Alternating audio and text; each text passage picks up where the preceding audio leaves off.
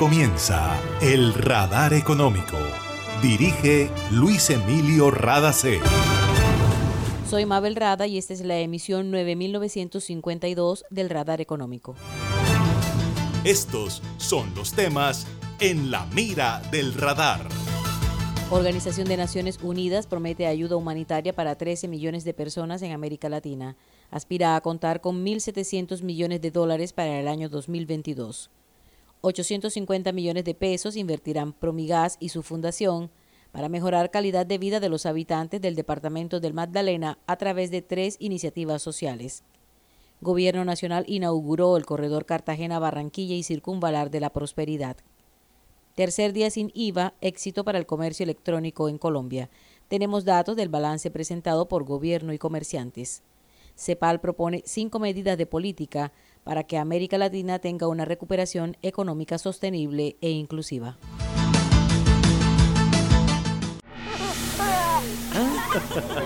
Una nueva energía se expande.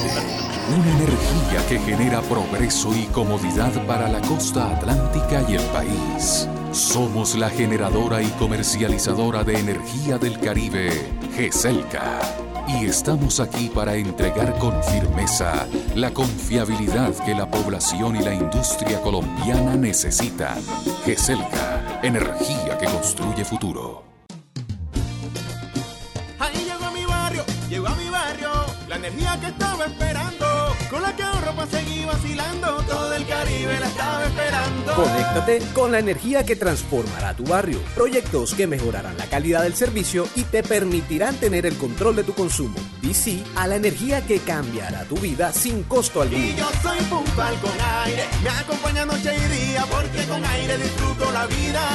¡Aire! Para acceder a los servicios de Gases del Caribe, realizar consultas o reportar escapes y emergencias, marca la línea gratuita uno seis cuatro desde cualquier teléfono fijo o celular y recibe la mejor atención de nuestro personal calificado de manera oportuna y eficaz. Línea uno seis cuatro, disponible veinticuatro horas, los trescientos sesenta y cinco días del año. También puedes marcar a la línea gratuita nacional cero uno ocho nueve uno cinco tres tres cuatro, tu línea amiga uno seis cuatro de Gases del Caribe. Todo por tu bienestar. Vigilado Superintendencia de Servicios Públicos. En el radar le contamos lo que está pasando en la economía. La Cámara Colombiana de Comercio Electrónico, la Federación Nacional de Comerciantes y la Dirección de Impuestos y Aduanas Nacionales, DIAN, presentaron reporte positivo de la jornada del tercer día sin I V A en el país. Con corte a cinco de la tarde, las ventas ya habían superado los siete punto cuatro billones de pesos, anunció la ministra de Comercio, Industria y Turismo, María Jimena Lombana. El consumo varió en cuanto a categorías de artículos más comprados, en su mayoría relacionados con prendas de vestir y calzado. Lisandro Junco, director de la DIAN, en declaraciones a los medios de comunicación. Destacamos las ventas y el crecimiento en volúmenes en este día en Bogotá, en Atlántico, en Norte de Santander, en Meta y en Boyacá.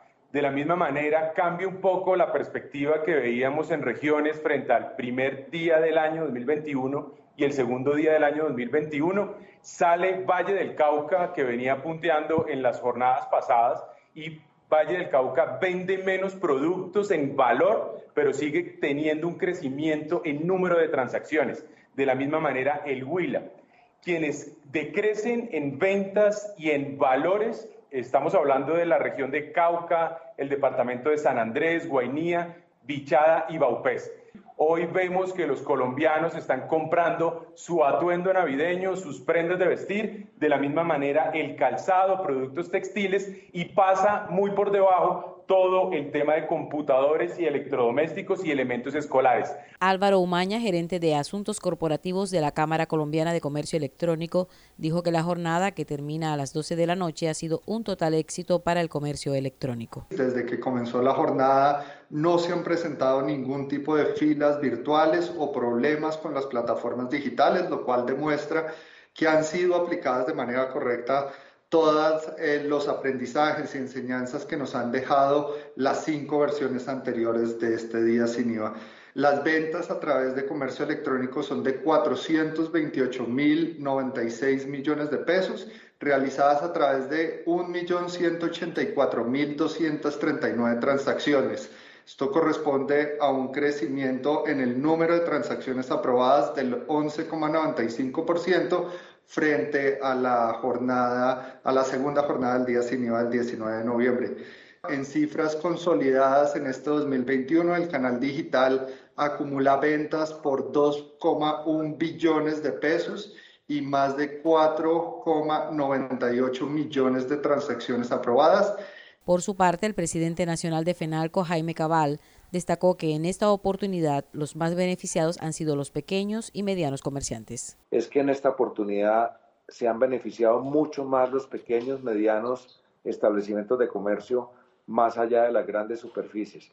O sea que esto demuestra que esta jornada que está culminando ya con el tercer día sin IVA en Colombia, eh, es una jornada que está duplicando, sumado los tres días sin IVA, los treinta billones de pesos, eh, prácticamente duplicando las ventas del año veinte veinte, y en ese sentido pues consideramos que esta estrategia de reactivación es muy importante para el país eh, y seguirla manteniendo como una política de Estado. Era Jaime Cabal, presidente de la Federación Nacional de Comerciantes.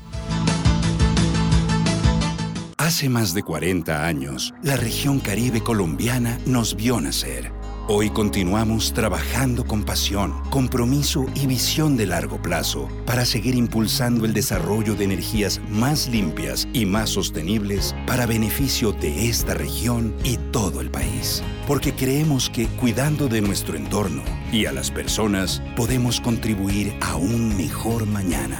Promigas, energía que impulsa bienestar.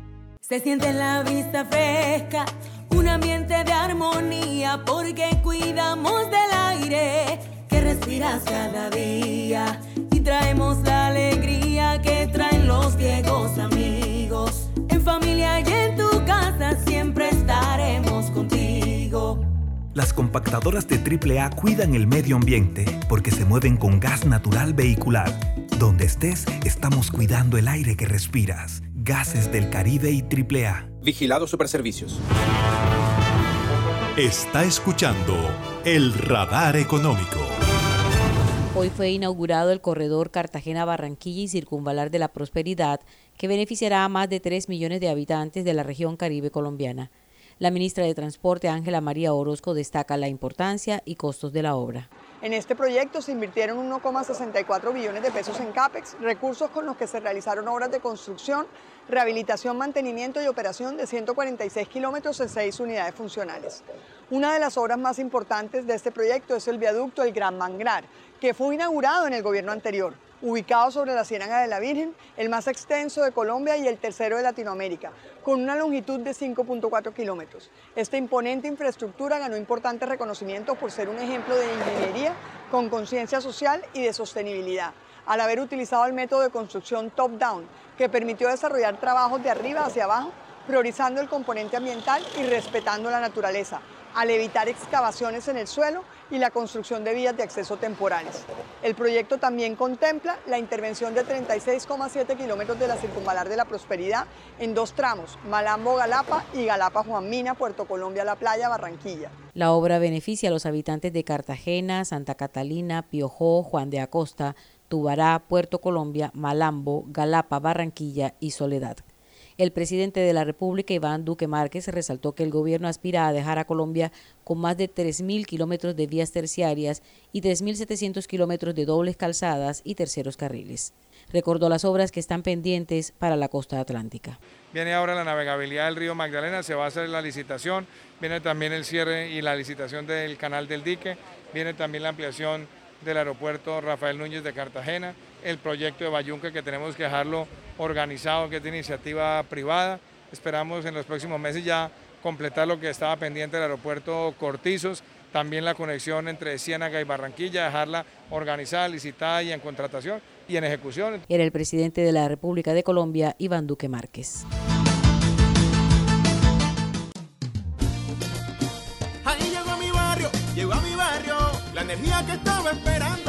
con la que ahorro para seguir vacilando. Todo el Caribe la estaba esperando. Conéctate con la energía que transformará tu barrio. Proyectos que mejorarán la calidad del servicio y te permitirán tener el control de tu consumo. D C a la energía que cambiará tu vida sin costo alguno. Y yo soy puntual con aire. Me acompaña noche y día porque con aire disfruto la vida. ¡Aire! Imagina la historia que estaríamos contando si en este aislamiento las centrales de generación de energía se hubieran detenido.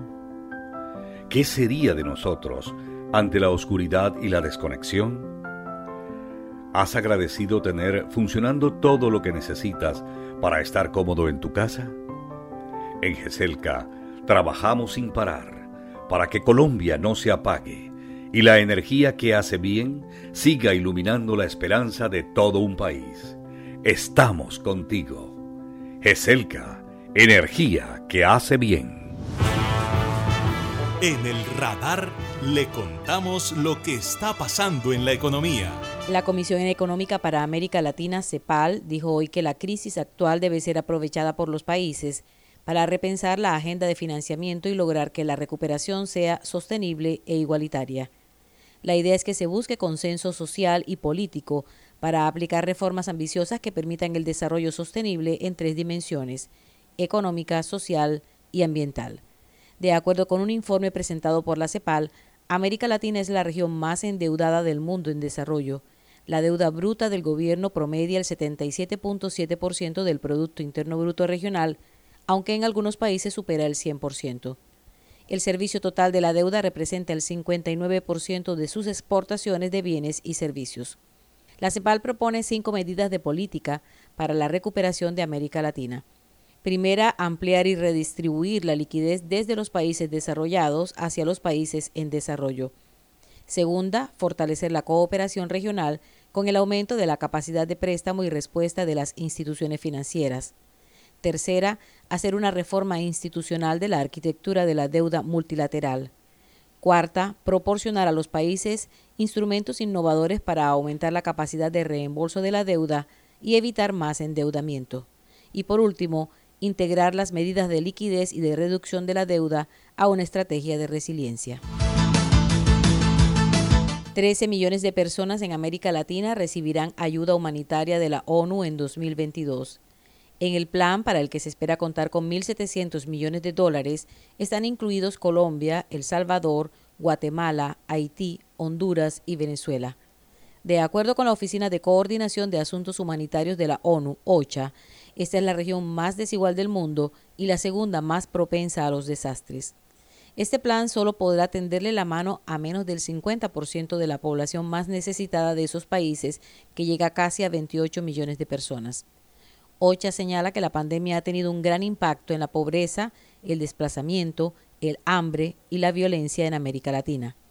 Para el caso de Colombia, además del fortalecimiento de los grupos armados, los desastres naturales y la protesta social, la llegada de migrantes venezolanos ha aumentado las necesidades humanitarias.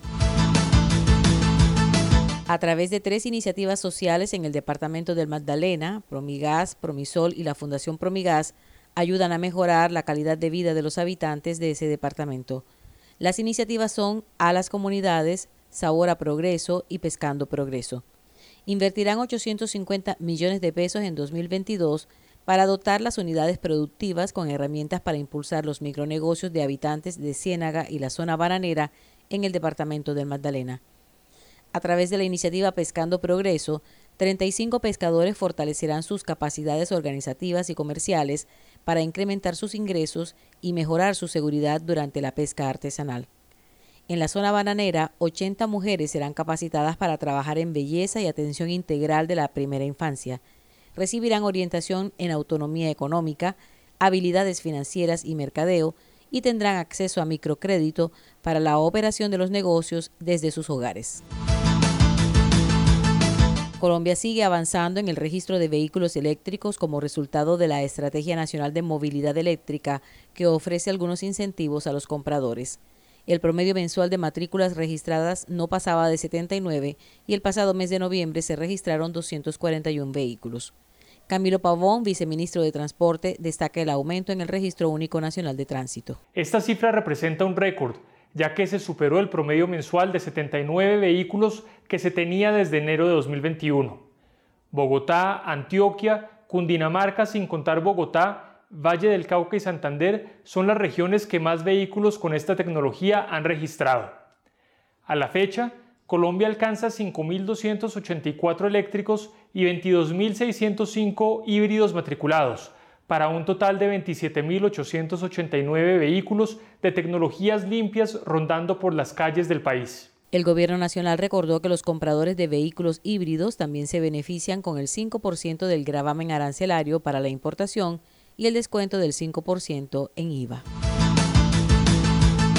Y esto ha sido todo por hoy en el Radar Económico. Gracias por su sintonía.